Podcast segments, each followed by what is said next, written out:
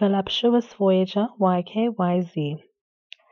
I really enjoyed this show called Grand Designs, and it's about people who decide to build their own, usually unconventional homes.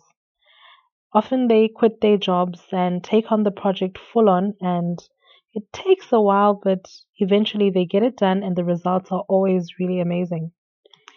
In a recent episode, this English couple moved to an old village in Spain and decided to build a home on a hilltop in the countryside. It's a small village where things have always been done one way. Houses look a certain way and they're painted a certain color, like Santorini, Greece. There are rules or HOAs, and this couple didn't want to adhere by them. They wanted to paint the house orange and blue and lime green, and the community was outraged. Builders downed tools, permits were revoked, and the mayor had to step in.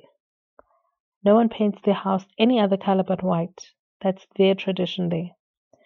Eventually, though, the couple got their way, much to the discontentment of the community. For them, it was simple. They bought the land, they were going to do with it as they wished and everyone else would just have to get on board.